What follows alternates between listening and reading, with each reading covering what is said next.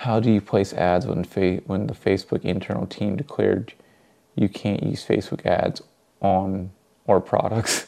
well, you just can't. I mean, you know what I mean? Like you got to respect you got to respect the stakeholder, the the person at the top. Like I've been in this position too where I want to use Facebook ads because I know that it will pop and it will go. But if they don't want to put themselves out there, like you just can't. Uh, it has to come from the top you can show how much value it's worth, but mm, trying to trying to change that that mindset, you're you're probably gonna be hard pressed to do that.